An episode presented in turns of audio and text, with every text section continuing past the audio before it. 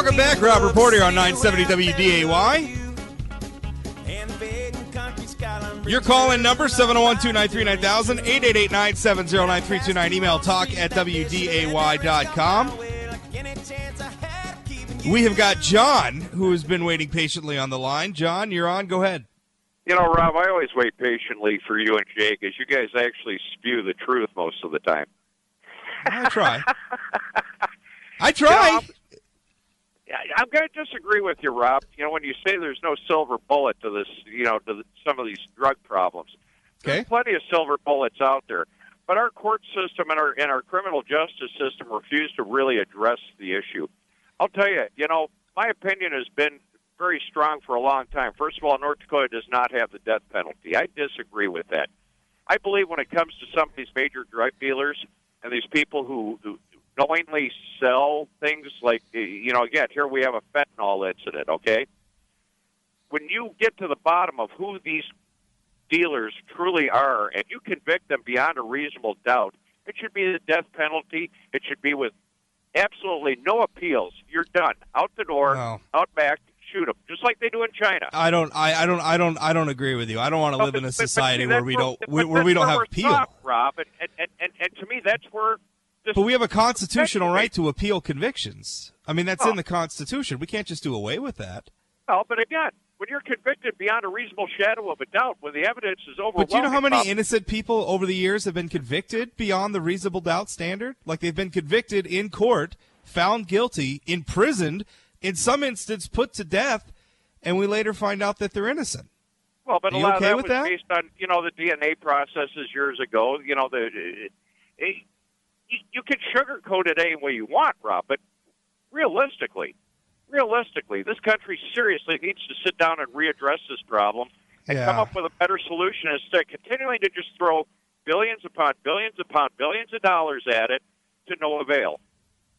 I have. I listen. I agree with you. Our drug policy needs an overhaul. I, I disagree with you. I, I am not a fan of the death penalty, and and I think that my position comes from having worked in a in a small way uh, in in the world of criminal defense, and I can tell you that the criminal justice system is not. While it's very very good and it's the best we can make it, it is still a product of human beings, and it is nowhere near perfect enough in my mind to where I feel comfortable putting somebody to death based on the outcomes of the criminal justice system. And I say that not as somebody who is necessarily opposed to the death penalty for certain types of crime. I'm not opposed to it. It's it's it's not I, I think that if we can establish that a crime was absolutely committed, then maybe sometimes it's appropriate. My problem is, is the system's not perfect enough, perfect enough for me, and I would rather. I, I guess I'm in the boat. Uh, you know, what's the famous saying? I'd rather let nine guilty people go free than convict one innocent person. I, that's that's Well, my I- approach. Maybe people disagree disagree with you on that, Yeah. Rob. I, you know, on, on that point. But when you have people, you know, for example, when you arrest a, a drug dealer and there's just pounds and pounds and pounds of drugs in their possession, and then they're, you, you know what I'm saying? It, to me, that's beyond a reasonable doubt. You, your Okay. intent is there.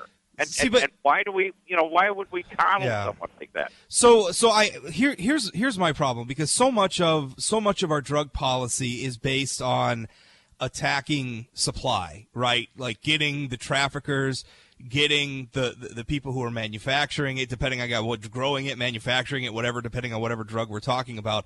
Um, we, we, we tend to attack on that. And we don't tend to, to spend a lot of time addressing what actually drives everything, which is the demand, right? There would be no illicit drug industry. There would be no drug trafficking if there weren't demand for drugs in the United States. And so, to me, why, why do people want these drugs? And and I, I guess I guess that's what leads me to say there's no silver bullet because that is a very complicated question. I think Well, part of I- it is know, driven. Rob, I, I- won't argue. I, I won't argue that point. okay. But but the counterpoint of it is is because the product is also so readily available. You know, there's no end to the madness. You know, in other So- words, but doesn't you cut if, if if if the supply was not there, less people would wind up addicted because again, they would not be able to access the supply. So here's here's here's the thing: is the supply. I, I agree with you. The, the supply is is is readily available. I mean, we can get these drugs. They're in our communities. I don't like it, but they can. And, and, and they're in our communi- communities despite billions, trillions, really, over the years of dollars spent on fighting the creation, the manufacturing slash growth, distribution, sale, possession, use of drugs. And, and so I wonder, is it really a situation we're getting tougher? You know, spending more money on more cops and stiffer penalties is really going to produce the sort of outcomes that we want? I'm not so sure because we've tried that and it's not working. And, and really, I think it's the great lesson of alcohol prohibition. We tried to solve society's problems with alcohol by banning it, and it didn't work. As a matter of fact, it made alcohol abuse worse. And so what well, happened but, is, is we, we legalized was... it again. We gave people access to alcohol again. And what happened is, is people, you know, we, we focused on treating alcohol addiction. And while it's not perfect, and there's still a lot of people out there that abuse alcohol, we're at least in a position where I, I, think overall our society has a healthier relationship with alcohol than maybe we did 30, 40, 50 years ago, or even going all the way back to prohibition days. So. I, I, I, don't know, and, and I'm, I'm, not. I'm not saying just. I'm not just. I'm not saying just legalize the drugs because obviously I think alcohol is something that you can use recreationally. It's possible to use alcohol in a responsible manner. You can't say that about opiates or you know uh, meth or, or or drugs like that. I mean, there's no there's no responsible way to use meth. So I'm not saying just legalize everything. I'm just saying I'm not sure the, the, the get tough, tougher penalties, tougher enforcement thing. I'm not sure it works. I think I think we're reaching a we've we've reached a point of diminishing returns with that. Well, but you know, part of the issue too, Rob, though, is you know when you think about you know in the in, in the drug culture more so than the, and again when you talk about prohibition, it probably has a tie back to it. Um, that the penalty is there, but it's not stiff enough versus the reward gained by the dealer. Yeah. On the flip side, you got to remember though, every time every time we make those penalties stiffer, we we run up costs, and that was something we saw here in the state of North Dakota, where we kept making the penalties stiffer. And what happened is, and we had Leann Bertsch, the director of the Department of Corrections, on this show earlier this week, and that was you know, she had a statistic where something like from 2005 to 2015, the prison population in the state of North Dakota went up something like more than 200 percent. So that well, has right. a cost too. It's it's not an easy. Needs, there needs to be an ultimate penalty, Rob, at, at, at the highest levels, you know, to deter it. Because to me, that would. I don't think it's a deterrent, and I don't. I, am not sure the stiffer penalties are a deterrent. I mean, not you look at some of these Mexican cartels. You think the death penalty scares them? I don't think so. But John, we're out of time this segment to talk. Thanks so much for the call. Uh, we're going to go to a break. We'll be back with the legislative majority leaders on the Rob Report right after this. Soak away. In 17 hours, picking me a bouquet dogwood flowers.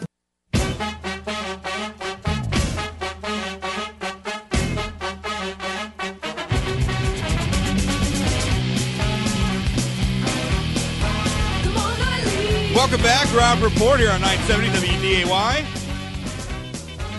Well, the legislative session wrapped up down in Bismarck yesterday evening, and on with me to discuss it this afternoon is House Majority Leader Al Carlson, Republican from Fargo, of course. Representative Carlson, thanks for your time.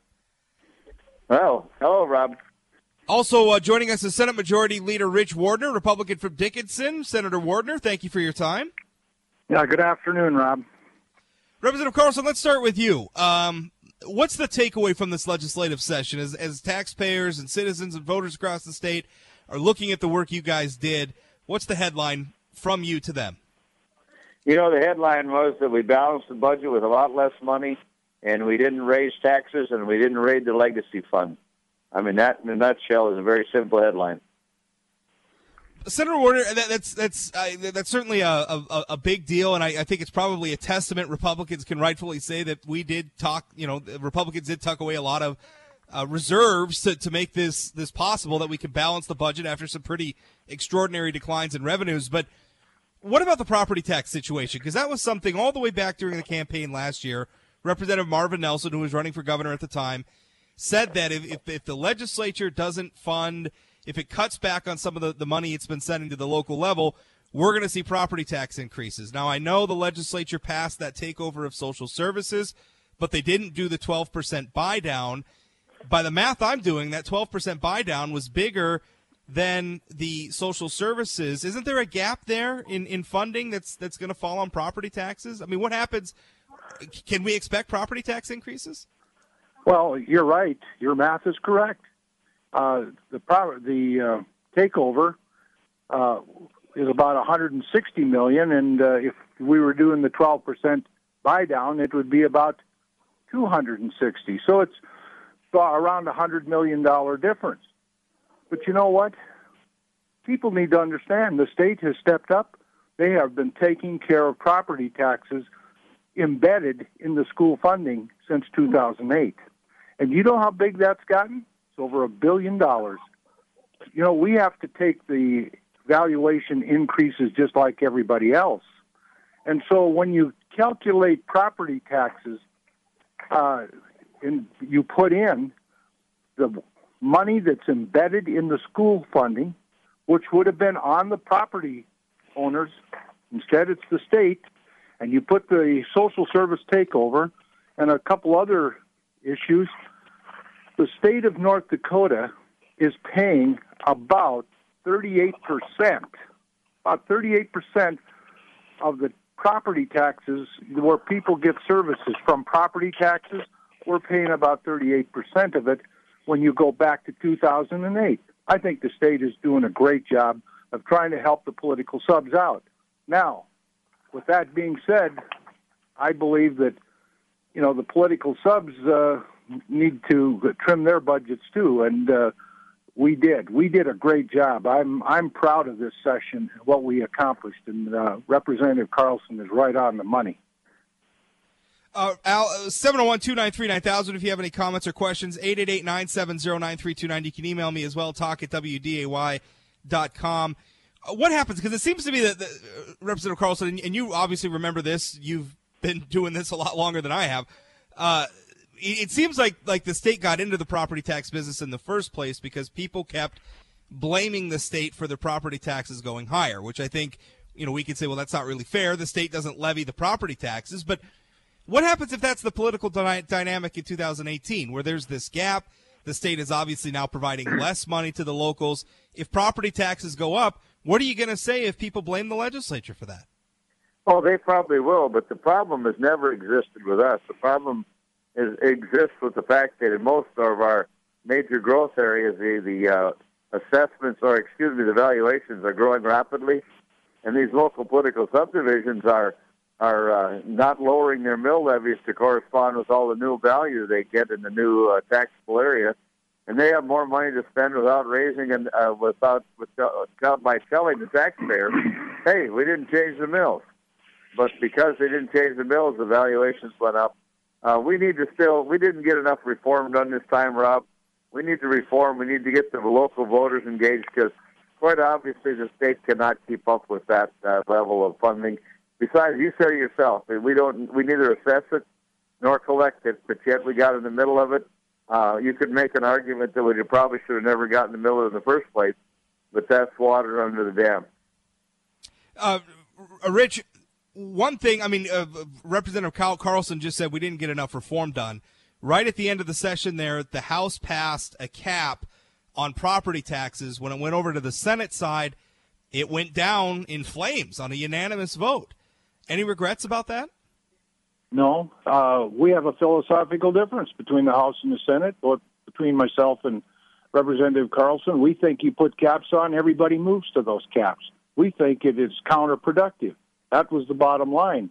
Now, who's right and who's wrong? I don't know. We we feel we're right. Uh, House and uh, House leadership, you know, they felt they were right. But I want to make one other comment, and I've and I've read some of your stuff over the years, people really ripped us about spending too much money. Spending too much money. Do you know that since 2008, we have embedded this property tax into the budget? If we were to take that away, we wouldn't be spending very much money. In fact, property taxes make up 29% of our general fund budget. From going back to 2008. So I'll tell you what, I I feel we've done a great job of trying to make sure that we share the wealth from the oil taxes to the people. And uh, people criticize us about spending too much, but Representative Carlson will tell you we cut income taxes four bienniums in a row, and there's a lot of people that criticize us for doing that because if we wouldn't have, they feel we'd have been had more money. Not really. We'd have spent it on something, and we'd had to cut that back, and there'd have been just as much anguish going on over that. But no, I uh, on the on the tax on the cap on the tax. It's just simply a philosophical difference.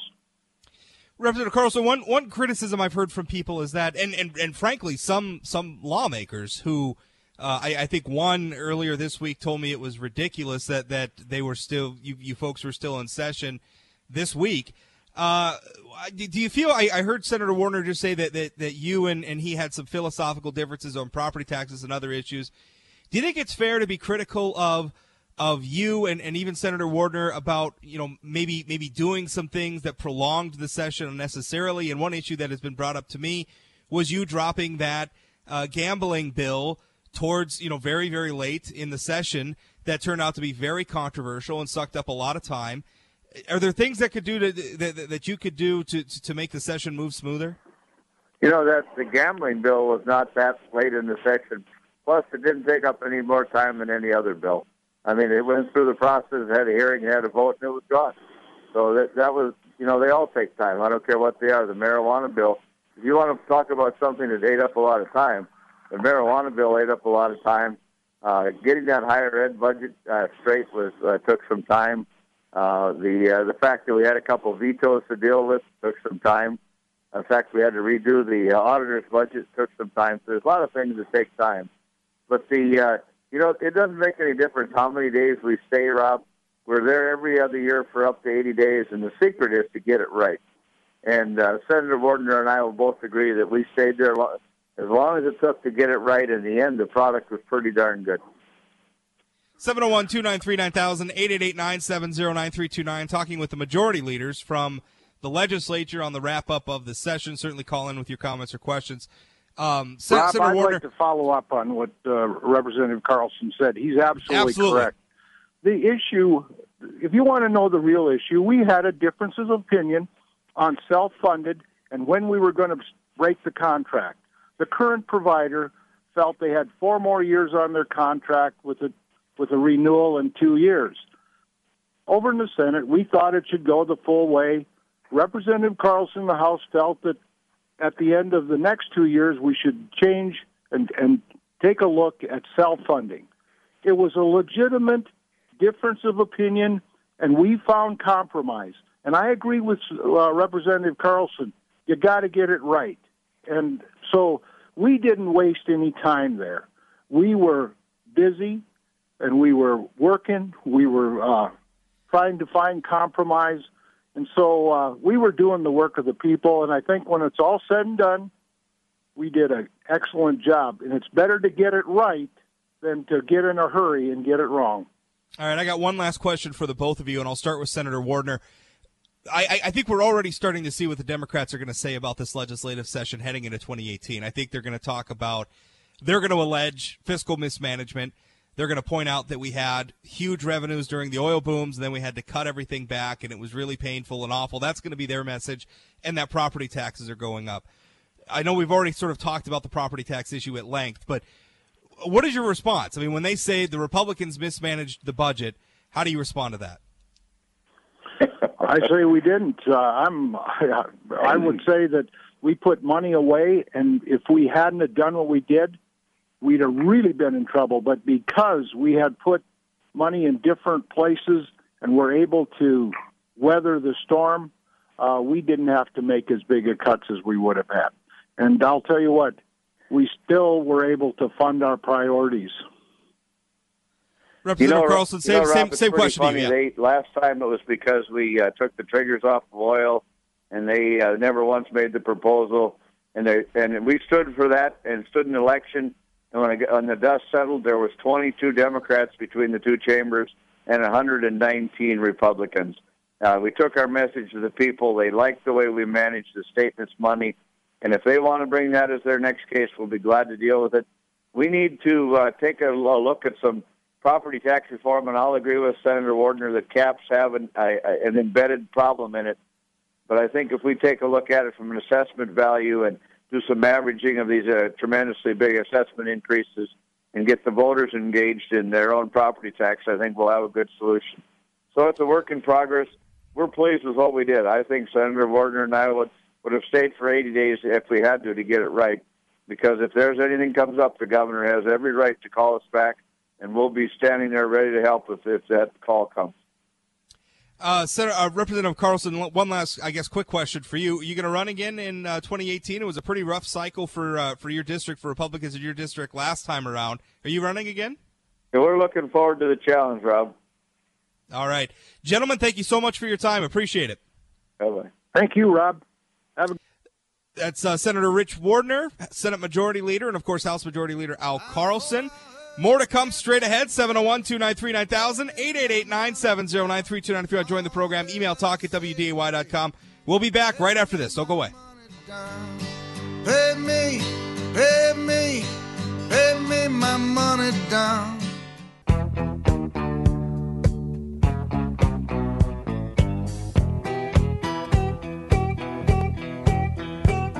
I left Oklahoma. Welcome back, Rob Port. Here on 970 WDAY, 701 293 9000, 888 970 9329. Email talk at WDAY.com. We're going to wrap the show up. Jay Thomas Show, of course, coming up next. And I'm a little excited for this afternoon. Uh, this weekend, we're going to be spending some time at a comic book convention.